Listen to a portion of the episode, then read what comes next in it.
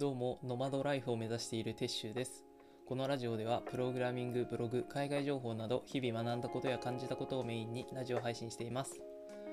えー、今回は旅行した時にやった方が良いことという話をさせていただきたいと思います。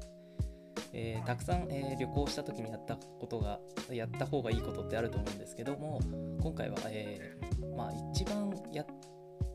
て良かったなって思うのは、えー、友人を作って、えー、エスエヌエス でしっかりつながっておくことですね。で、自分は、えー、いろんな国を、えー、旅してきました。例えば中国だったりとかインドネシアだったりアメリカだったりヨーロッパだったりとか、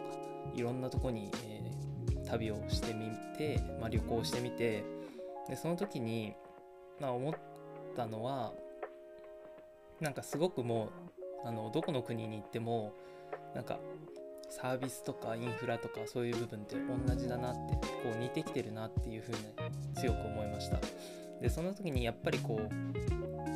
その違う部分っていうのはやっぱり人だと感じたんですね。なので、えー、自分はこう旅行とか行った時に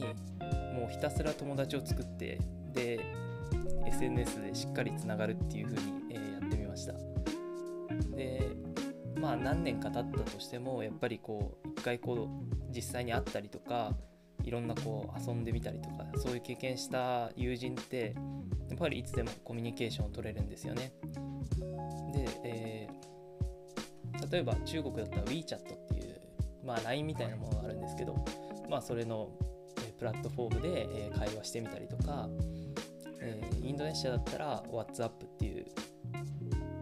えーまあ、インドネシアの ライン みたいな感じなんですけど、インドネシア、まあ東南アジアかなの、えー、ライン みたいなもので、えー、コミュニケーションを、えー、取ることがあります。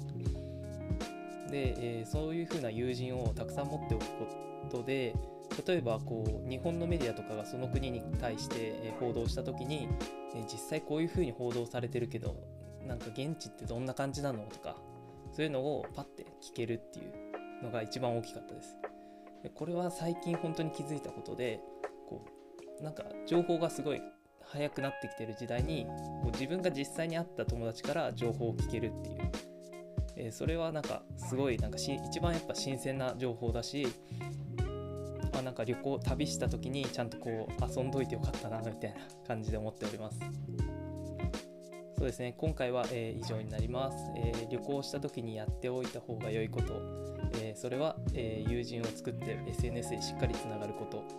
です。えー